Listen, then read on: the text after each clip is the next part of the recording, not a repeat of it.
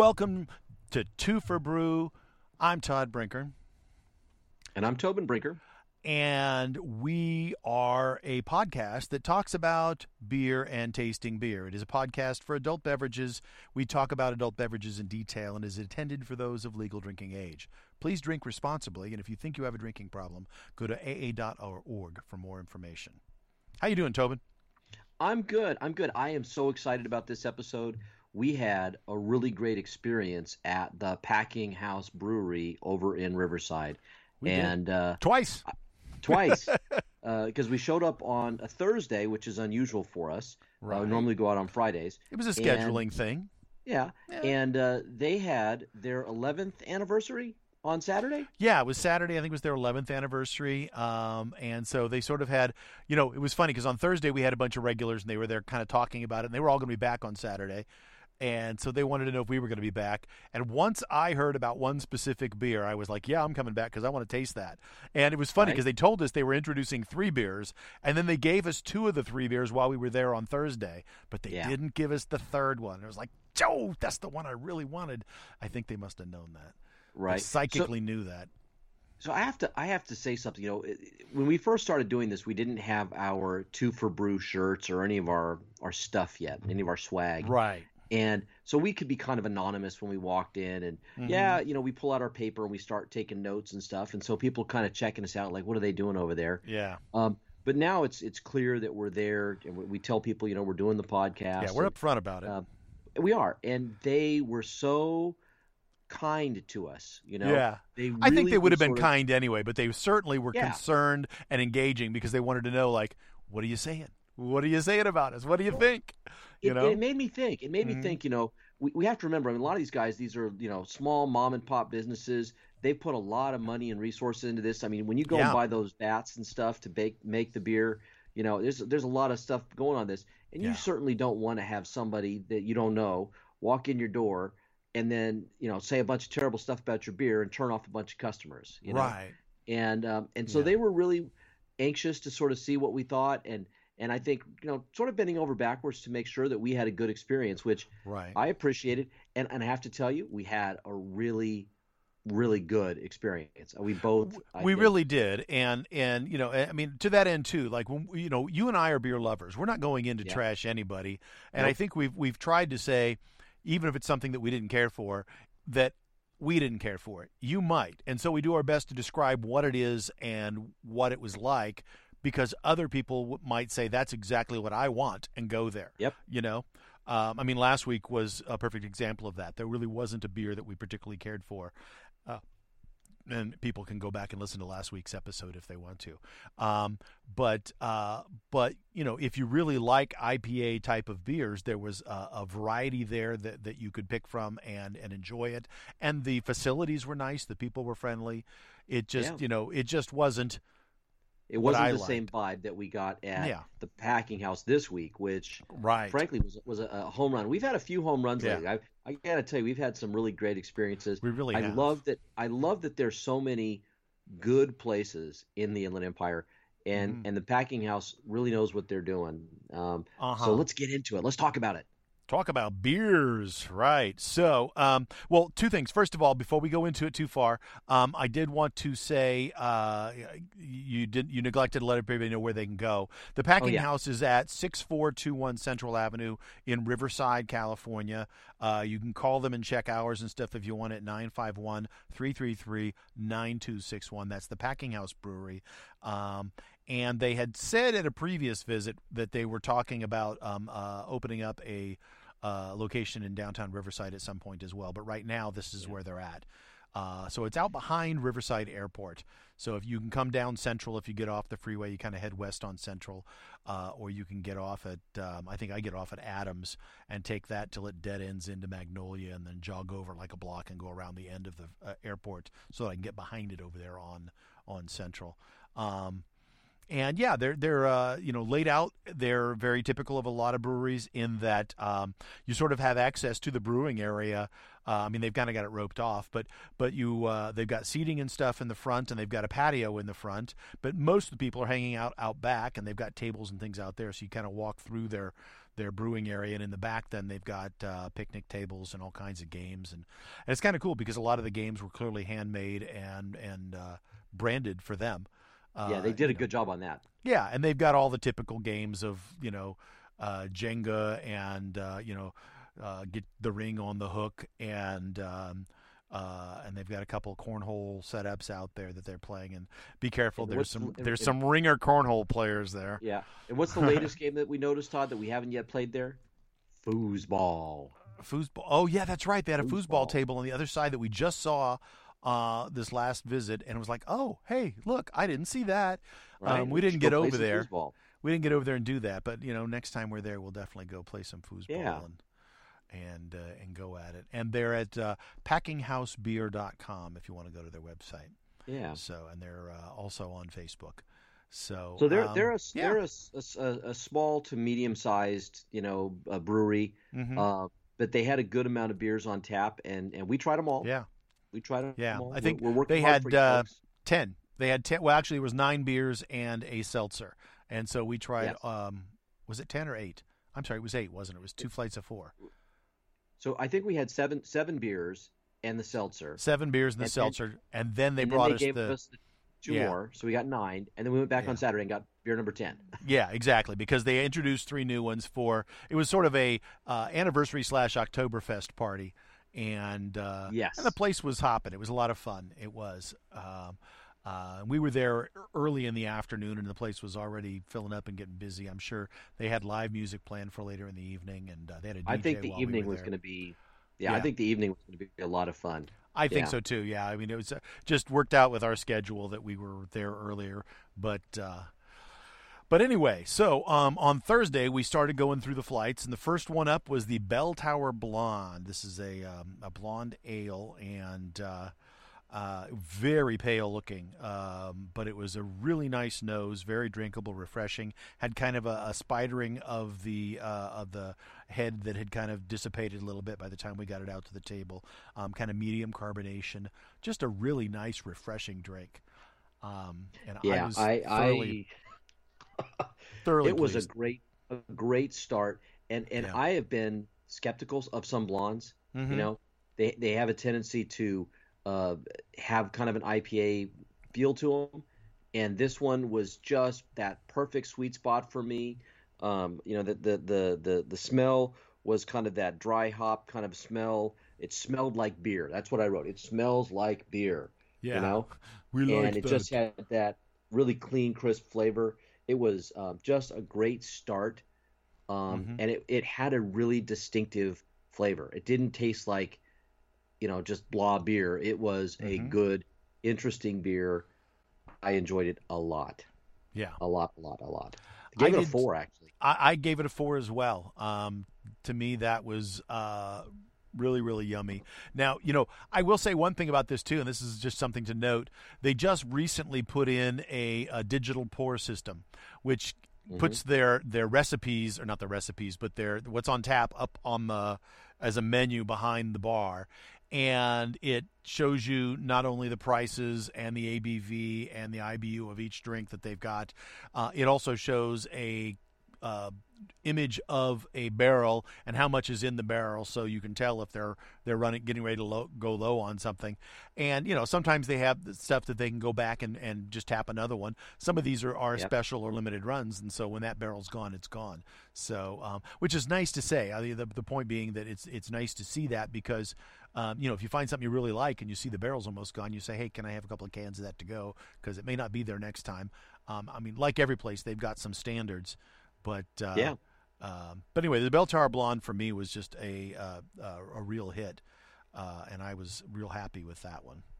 So, I agree. And the next one we went to was the Bunker Hill Lager, and I thought this was a really solid beer too. Now this one was an ABV of 5.8 and an IBU of 20, and I thought this one was a little more subtle, you know, and specifically on the nose. I caught like a little bit of an apple kind of a sweetness to it, you know, a little fruity sweetness on the nose. But it was a really sort of gentle flavor. I liked it, but because I really loved that first one, I felt this one wasn't quite as distinctive. So I only gave it a 3. But I have to tell you that if I had started with this one, they were both really solid beers. Yeah, I agree. I think they were really good. I gave this one a 3.5. To me, this one didn't have quite as much smell. You said you got a sweetness to it. I didn't get that at all. But I felt like the drink had more body in it, like a little bit richer taste to it somehow. And but again, just a little bit finer carbonation than the Bell Tower Blonde did, at least how they had it tapped. I thought they were both excellent and would have been happy to have, more of either. But yeah, 3.5. It wasn't quite as good as the blonde that we started with in just, hitting the right spot at the right time, right? Yeah. It's funny.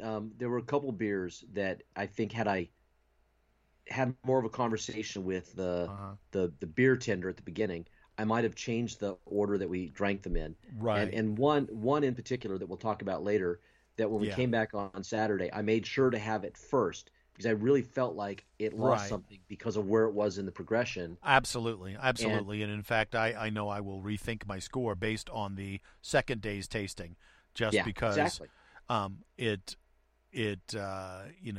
we drank basically what it was is their Cornholio corn lager, and it's a lighter beer. And we had it after a cream stout and an IPA, and then we had that. And so we had two very bold flavors followed by something that is a more subtle beer. It would have been much better off up front, but let's not jump ahead too far. So next up – go ahead. Oh, I was going to say the next beer was the one that a lot of their patrons were purchasing. One of their big sellers, clearly. Yeah, we talked to a lot of folks, and, what are you drinking, And this is the beer a lot of people said. It's called the Nighthawk, and it's a pale ale. Yeah, Nighthawk Pale Ale, and I think it's their most popular beer is what one of their folks there had said. That's what they sell the most of. And overall, I gave that one a 3.5. For me, it had a citrus smell with a slight IPA, but it was very slight. And then when you tasted it, I felt like there was a little bit of a bitter up front, but it then cleared quickly with a real clean finish. I felt like it was moderate to strong carbonation, probably the most carbonated of the three we had up to that point. So mouthfeel was a little different, but, it was a very nice example of a pale ale that wasn't over the top and in your face, but very drinkable. Again, like I said, 3.5. I mean, so far I've given them a 4, a 3.5, and a 3.5 on the beers we've had. And I've been, at this point I was feeling pretty impressed with what I was tasting so far. Yeah. It's funny. This one, I sat with this one for a minute. I gave it a 3.5 as well. I thought that it had a little bit of an IPA sort of odor to it at the beginning, but as I sat with that smell, I kept trying to think, what is it that I'm really smelling here? And I went through a couple different things, and I want to say that there's kind of an almond or a nuttiness to it that or maybe a hoppiness. I'm not quite sure. It didn't kill you with that smell. Sometimes there's an IPA smell that just like knocks you back, and I'm not a big fan of that. I was really trying to figure this one out. I enjoyed this beer. It's had a really nice start. I felt like the finish for it was maybe a little bitter for me, but it didn't linger. And so I liked this beer. Like I said, it was a 3.5. I see why people go back for that one. It's a tasty beer. Well, and that one is what was unique about that one was it was brewed with some rye, so it wasn't just barley and hops. There was some rye in there, which gives it. I think that's that nuttiness that you were picking up on that was in there. It gives it just a little bit of a different profile than most IPAs. But again, I just the balance of the beer is what to me was impressive and. And yeah, I mean, we've said it, many a time. Neither of us are huge pale ale type of fans. Yeah. It's not our favorite style, but a good pale ale's a good pale ale, and this is a good pale ale.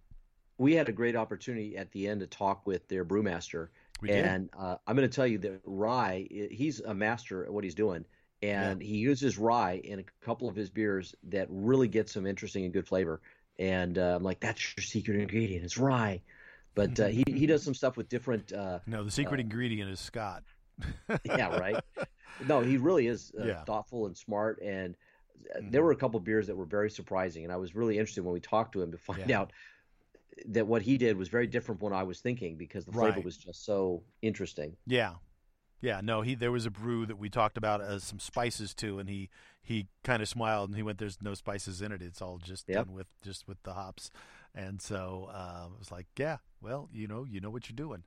Right. So so next up was the Riley's Irish Red. Now this is one of their classic beers that predated their current brewmaster, whom we mentioned. But they continue to brew it and you work from that recipe. And, you and I are fans of Irish Reds. And, there wasn't any real strong smell on the front end of this. It had a clean start with just a little bit of a burnt taste to it on the finish end. And I say burnt, I mean, I don't mean that as a bad thing, but just the heavily roasted thing. I will say it's not my favorite red ever, but it was a very solid red still. And, I ended up giving it 3.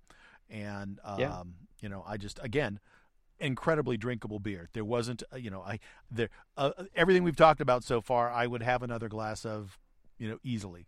So, yeah, I gave this one a 3.5. And I think that it hit all the marks for me in terms of smell, taste, and finish. But where it really shined, I think, is it had a really nice mouthfeel. It was kind of this soft, kind of powdery mouthfeel. It just, I liked it, And so I gave it a little bit better, a little 3.5. It was a nice beer. I think they do a decent job of it. Like that rich amber color. I mean, I think they really nailed that. Oh yeah. Oh yeah. Yeah, no, I mean, it's, for me, a 3 is just a really good solid beer. And and that's what this was. It was a good solid beer. It wasn't something I would say like it's the best red I've ever had, but it's a dang good red. I was very pleased with the drink.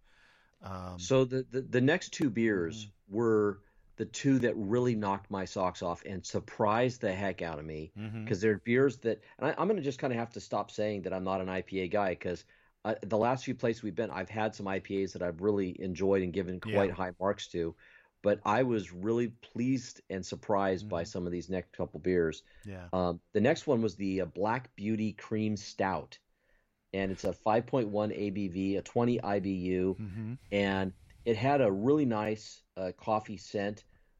It was a rich and creamy finish, a nice dark beer with foam that was dripping down the side after each sip.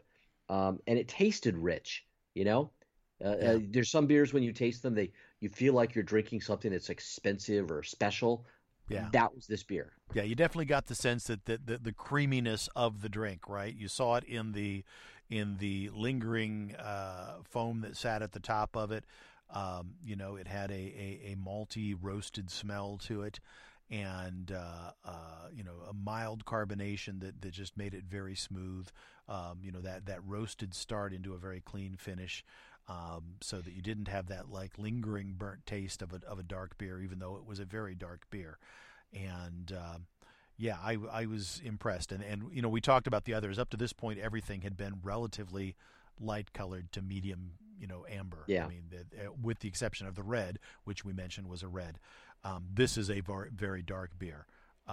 This cream stout, and I mean, it's exactly what you would expect from a cream stout in terms of the way you look at it and stuff.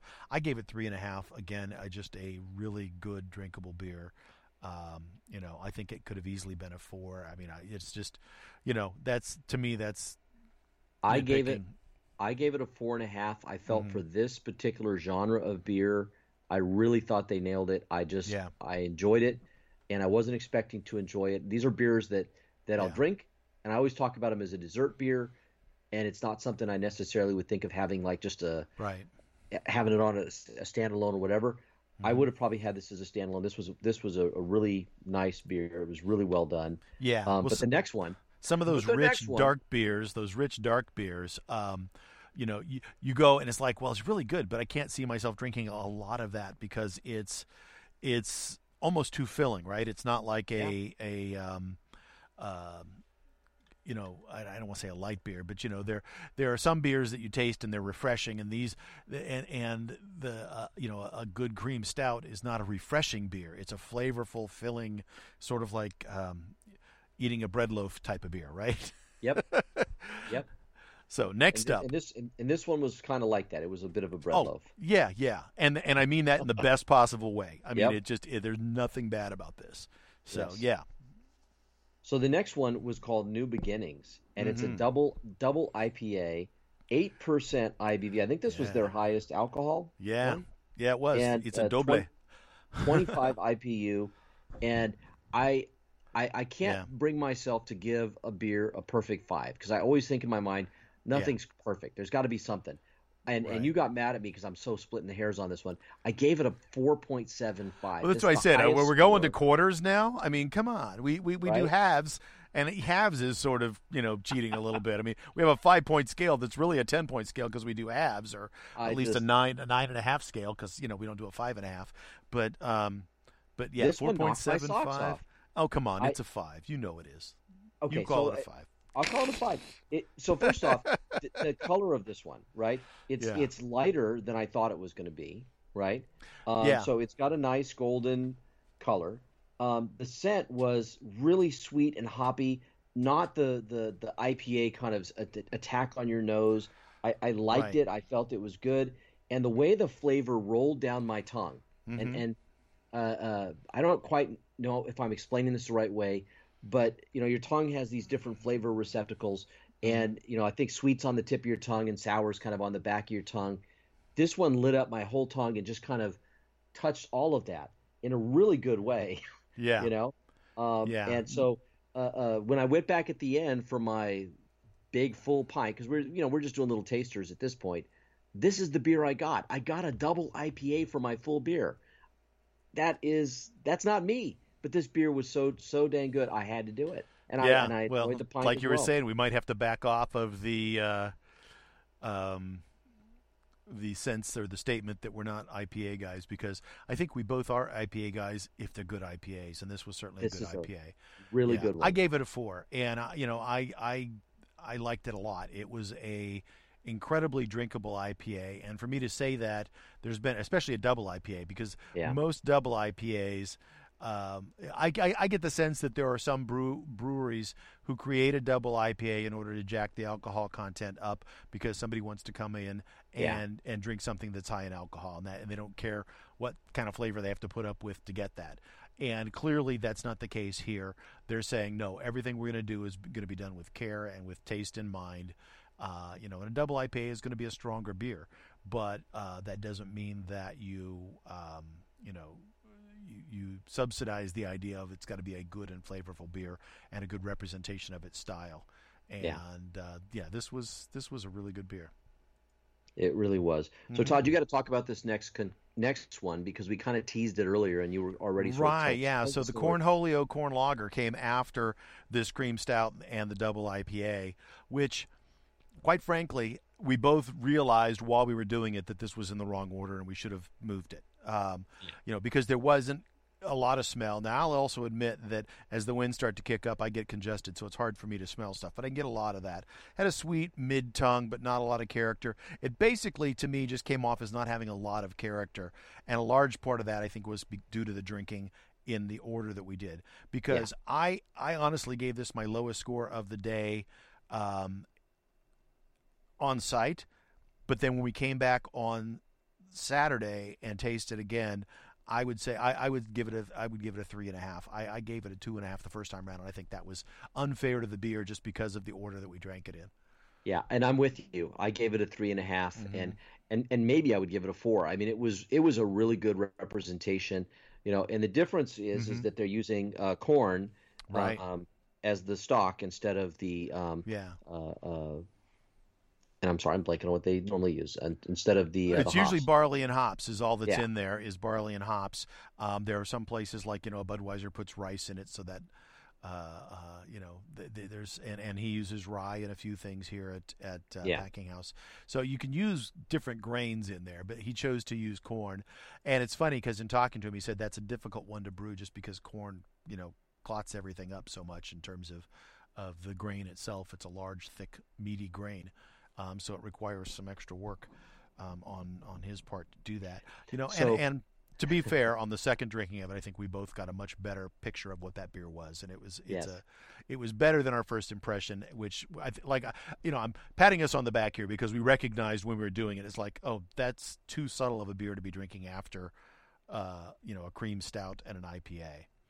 And our brewmaster is hard on himself because he didn't feel that this was his best batch of that type of beer. Right. You know? Yeah. Yeah. And so he was well, if you didn't like it, I understand. I felt like it didn't, for whatever reason. Just come back and drink it again, Nick, down the road. You'll like it more.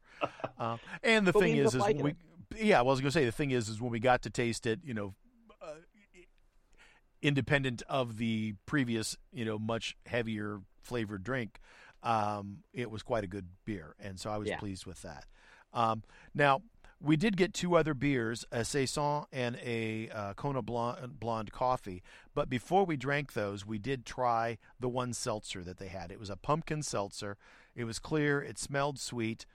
Personally, I didn't taste any pumpkin. To me, it tasted more like bubble gum or some chemically flavor. I am not a seltzer person. And I mean, I don't go to a brew pub to drink seltzer. I didn't care for this at all. So my wife at home drinks just the flavored waters. Right. And this seemed to me to have that same flavor profile that I think she normally drinks. I could see her drinking this. And yes, it had some alcohol in it, 6%. But I could see her drinking this and enjoying it. But for me, it's not my ticket. It's not my thing.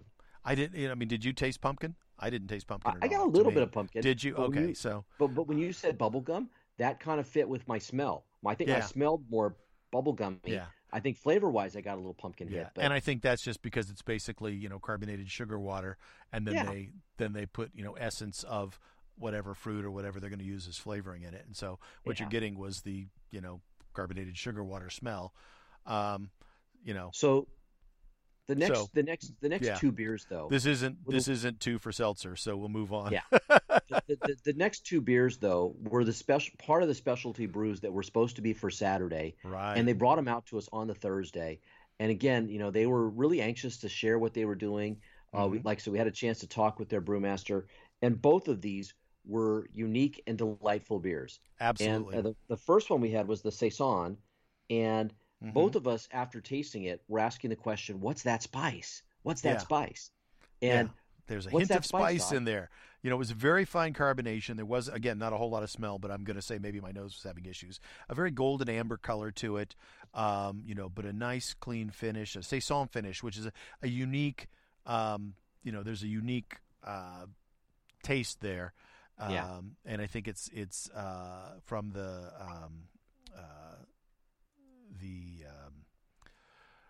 yeasts that are used on it, but we both felt like there was a hint of spice, and that's when they kind of smiled at us and went, no spice in there.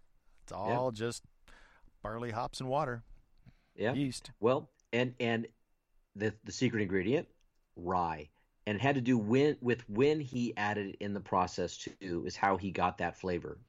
And he was explaining this to us, and I'm just like shaking my head because he made a really good beer. And I would have never guessed that it was the rye that added that extra spice to it. And are you sure there was rye in the Saison? I thought it was in the other beer. I didn't think there was. No, I think it was in this one.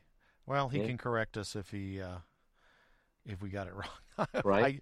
That wasn't my recollection, but I didn't write it down. So if you wrote it down, we are intending, and we'll probably hopefully have an add-on to this episode, which we've done before. We'll hopefully get a sit-down interview with him because we really enjoy talking to him about his process, and I think it helps our listeners.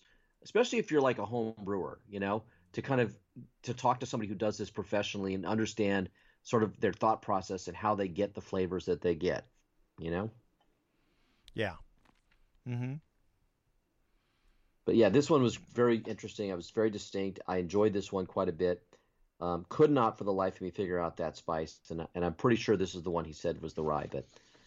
Yeah, and it may have been. That wasn't my recollection, but it's possible. In just reading about Saisons, they actually do have some brewers will put like orange zest or coriander or ginger in there, and ginger's what I thought I kind of got a sense of. Yeah. But that'll sometimes come through in the fermentation of it. They said that some recipes also use some wheat in it, so there's a lot of And obviously most brewers aren't going to give you their secret, recipe. Yeah. They'll talk a little bit about what they do and what goes in there. They might talk around it without actually telling you out up front, right? Because there's a certain amount of pride in figuring out how to do it on their own. And, more power to them. I think we were at Thompson's Brewing a few episodes back and had a Saison that had a really distinct spice to it as well. Yeah, and it's definitely a spicier beer. Mm-hmm. Typically, Saison is French for season, by the way. Yeah. So the next beer, Todd, was your wheelhouse. This was your vibe. So tell our listeners about this one. Well, I'm not sure I would characterize it as my wheelhouse or my vibe, but it was certainly using something that I like in a different context. This was a Kona blonde coffee. Now, usually when you hear that, you expect it to be a dark beer. This was not particularly dark beer. It was kind of a mid-range beer in terms of coloration. It wasn't, I'd say mid-amber is what it was. But when you smelled it, you immediately smelled the Kona coffee. And now, ever since we took a trip, we and our wives went to Hawaii a couple years back. We were in Kona, and we went and visited one of the coffee plantations and a roasting house there. It was on the plantation, and I bought some coffee that I brought home for my daughters and for me, and just fell in love with that Kona coffee. It just tastes so good. And since then, I have ordered it from the same place, from the same plantation, and have them ship it to me. And I'm not one of those people in coffee who's like, I'm going to use the French press, or I'm going to do the pour over. I use my Keurig. But I do have a refillable Keurig K-cup thing, and so I put my own coffee in there, and I use the Kona coffee in that, and I love it. And as soon as I smelled this, my mind immediately went to my coffee, because that was not just coffee, it was Kona coffee, and it was clear to me that that was the smell that I was getting, because I know that smell. I that smell is a friend of mine, and you, sir, are not a Kona coffee, but this was a Kona coffee beer, absolutely. The thing about this Kona coffee, and when we were there on the island in Hawaii, went to this Kona plantation where they were growing the beans and talking about the beans, there really are different levels of clarity and roasting, and it's a whole other thing. We've even joked about, maybe doing a two for brew episode that's just about coffee. Yeah, but two for beans. Two for beans. But Kona is really distinct, and there's a very sort of clean sort of smell and flavor. And right. I have to say that this beer captured that so magnificently. But we had, still being a beer, that was the great thing, is that you never thought like, oh, I'm drinking some weird kind of coffee drink. You were drinking a coffee-infused beer, and it was one of the best blends of those two I've ever seen in my life. Yes, I thought I thought it was spectacular the way they did that. Yeah, and it really was a unique and interesting beer. I gave it a 4. I thought it was just as did I. I gave it a 4 as well. We didn't talk. I don't think we gave the scores on the Saison, did we? We just kind of rolled right into the Kona. I gave it a 4 as well. I did too. So I had 2 4s in a row. Yeah, I just was like, wow. So I will say, that, and those were the beers we had on Thursday. We have one more beer to talk about that we had on Saturday. But before we do that, on a Thursday, on Fridays, they usually have a food truck or a food vendor there in some format. And we've had some amazing wood-fired pizza at a previous trip.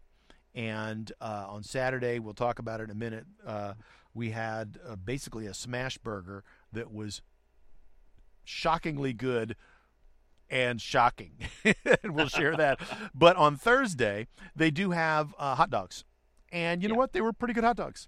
It wasn't, they were, just basic dog. But you know what? It was good beer food, and it worked well with it. The basic setup is they've got picnic tables and stuff and some drop leaf tables. They've got chairs with backs on them. And then they've got bar stools and stuff up front and higher stools and tables. But And I'll say, too, that when we were there on Thursday, the people, just their patrons, are very friendly. Yeah. And a group of them that were there were meeting up for a friend's birthday, and they were all clearly regulars.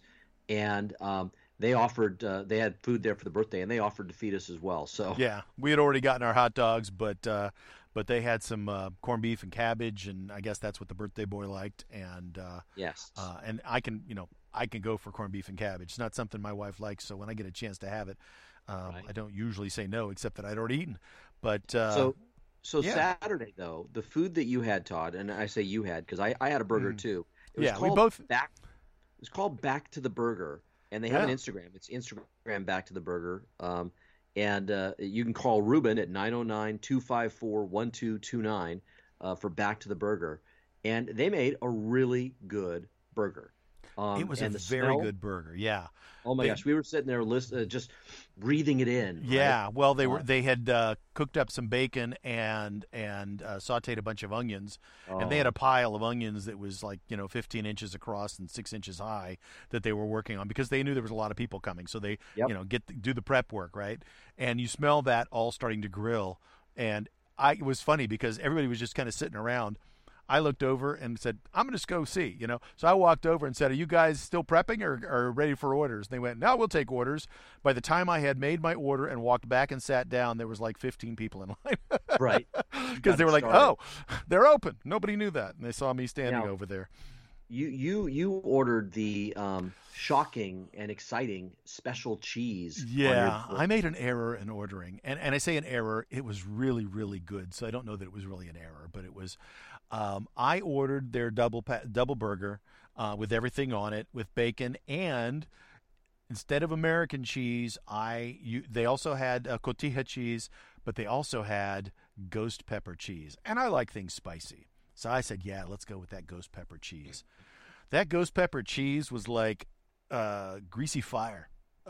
It lit me up. And it was funny because we had said we were going to each have a glass or was it a glass or two and get done.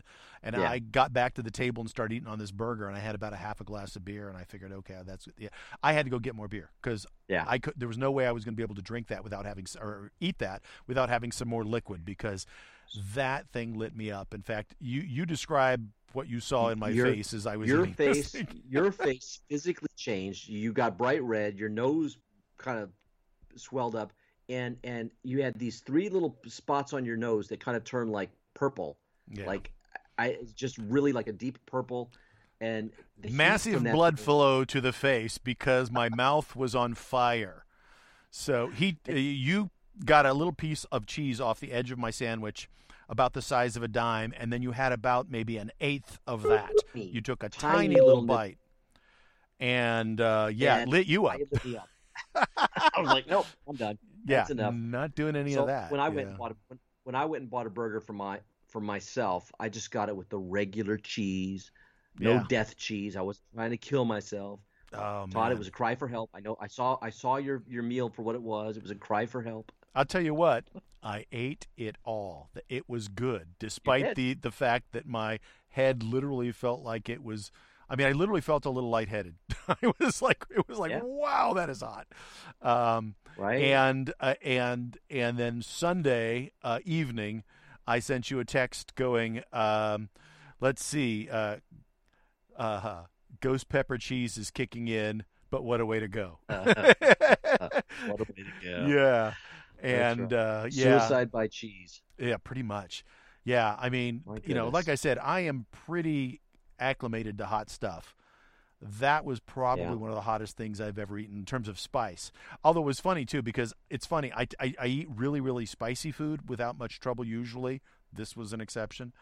But I'm really, really sensitive to actual temperature of the stuff. So I had to let the burger cool down a minute because it had just come off the grill, and it was that's too hot for my mouth. Not that it was too spicy, it was just which was ridiculous, funny. You know, because I've always been sensitive. My wife says I eat everything lukewarm, and it's works for me. Well, the real reason, we needed a real reason to go back on Saturday, was that we didn't get the one last beer of their special release beers, and this one we were both looking forward to. They called it their Oktoberfest, and it's a German Schwarzbier, Yeah, Schwarzbier, for those who don't know, is a dark lager and originated in Germany. It's usually around 5 ABV, so it's not a real strong beer. But what's nice about it is it's in fact, it looks a lot like a stout. It's got very dark color, but it typically has a very low bitterness and low hop aroma, so you don't get that sort of skunky nose that you would get from something that was real hoppy, and you don't get the bitterness. They're made with a cool fermentation method, which is typical of lagers, right? And they use a lager yeast in it, so it's a different. It's not what you expect with dark beers, because when you see dark beers, you tend to want to go, "Oh, that's a stout, or that's something that's very heavy." And it generally, as dark as it is, doesn't taste particularly heavy. And I've got to say, it's one of my favorite styles of beer. I'm real fond of the Marzens, which are like your Oktoberfest beers. But the Schwarzbier is also a really great Oktoberfest beer. And it reminded me very much of a place that's near and dear to our heart. We, at different times, I actually was training in a suburb of Boston at one point in time in my professional life, and found a place downtown called Jacob Wirth's. And it was an old German restaurant that served great German food. It had a hand-carved bar in it, and dark wood inside. It was the second oldest continuously operating restaurant in Boston, and they served a dark beer that was stunning. I talked about it so much that when you and our dad were actually on a trip going back, I think you were looking for colleges, right? Yep. You guys went there, and what was your experience? It was fantastic. Jacob Wirth's knocked our socks off, and when you have a beer memory or a drink memory like that is so profound that you find yourself like searching out, that similar experience, it's kind of a cool thing. And I have to say, the Packing House really delivered. I thought we got a really good beer with their Oktoberfest Schwarzbier, and you bought the 4-pack, and then you were kind enough to break one off. I gave one of them to you, and it's funny. I'm driving home going, why did I give him one of those beers, man? I gave him one of my beers. Oh no, I've only got 3 left. Literally, we were talking about, we were joking about you giving the double IPA a 5. I'm giving this my first 5. This was to me, it not only, and it's, I'll admit that part of it is it's a style that I really like, but it was just a really well done example of it. It was referred to as a black beer in English, Schwarzbier in German, or Schwarzbier. And it, it took me back to those memories of Jacob Wirth's. By the way, if anybody happens to be traveling in Boston, don't bother looking for Jacob Wirth's. Unfortunately, they were having financial issues, and then the building caught fire. The building is still there because it's a landmark. So the building is there on the outside, but the inside was burnt, and I don't know if anything else has been put in there. But as far as I know, the business that was there, the Jacob Wirth's restaurant, is no longer. So sad, 2018 so they went away. It's one of those things you say, I'm fortunate to have known him. I'm glad we got the experience there, and we got to share that experience over a period of years, because we went there at different times. But unfortunately, Jacob Wirth's is gone.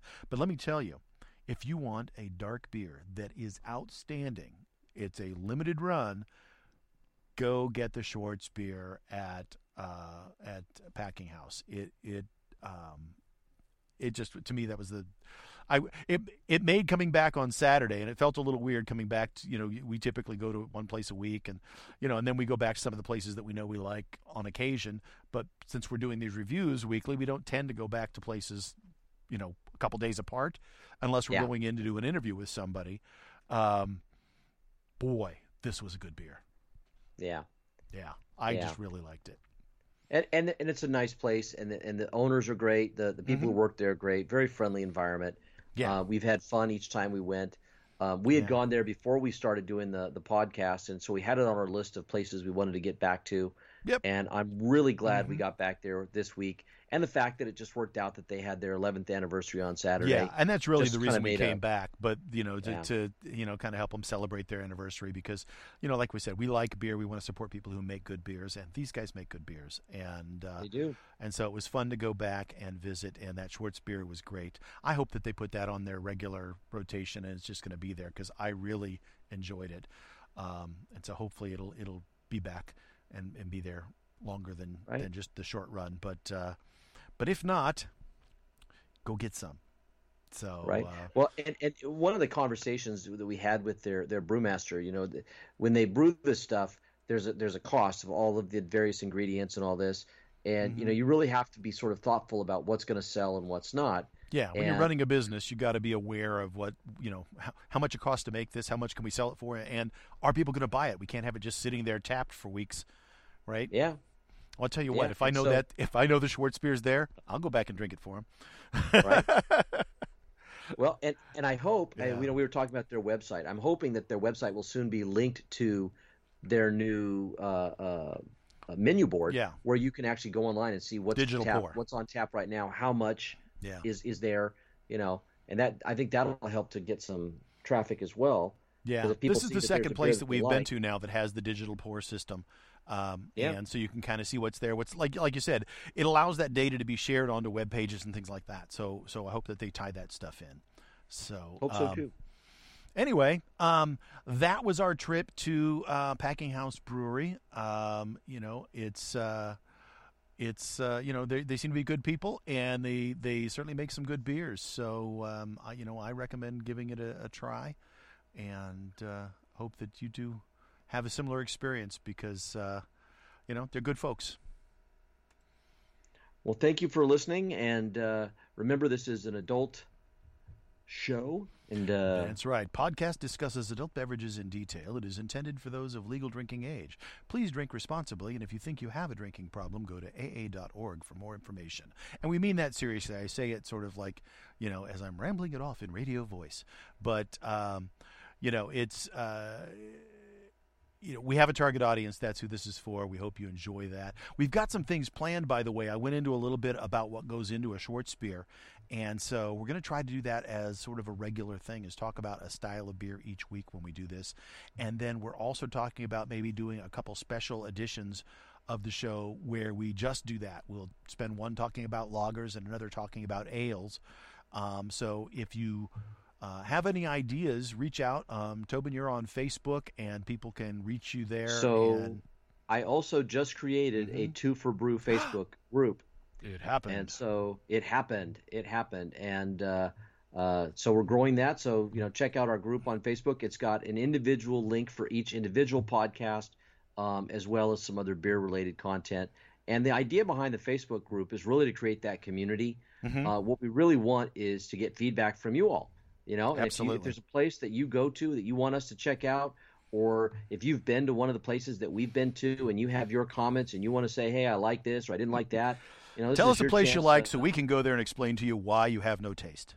But no, I mean, really, it's what makes what we do fun is that we're doing it together, and we want to broaden that community. We both have lots of friends that like to go out and drink as well, and so we're looking to broaden that and really just sort of give people a forum to talk about what we like to do. Yeah, see what these you know, small businesses are doing in your area. There's some people out there really making some great product, and you can enjoy it. And if you want to download the PDF of our rating sheet, feel free to do that and take it along so you can score along and see what you think. Exactly. So, all right. Hey, one other idea we have, and you guys can maybe respond online, is that we're talking about doing a podcast where we will collect beers from a variety of different breweries of a single style, and then we'll have it sit down and taste that. And what we'll do is we'll announce, or we'll put in the podcast what those are. So before you listen to it, you can go get those yourself if you would like, and that way you can taste them as we're going. So you can share in the experience. So I think that would be a fun way to do some things. So we've got that planned, and we'll be doing that in the not-too-distant future. So keep listening, subscribe. Please score the podcast. If you're on Apple Podcasts, please give us a 5-star rating. Even if you think we're worth 3, give us 5. We're nice guys. We appreciate it. Thanks for listening.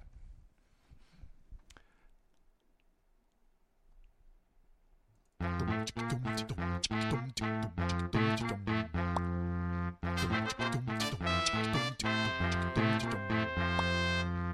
for Brew, that's how I like my beer. Here with you, that makes it two for brew. Two for brew, that's how I like my beer. Here we go! That is it for brew.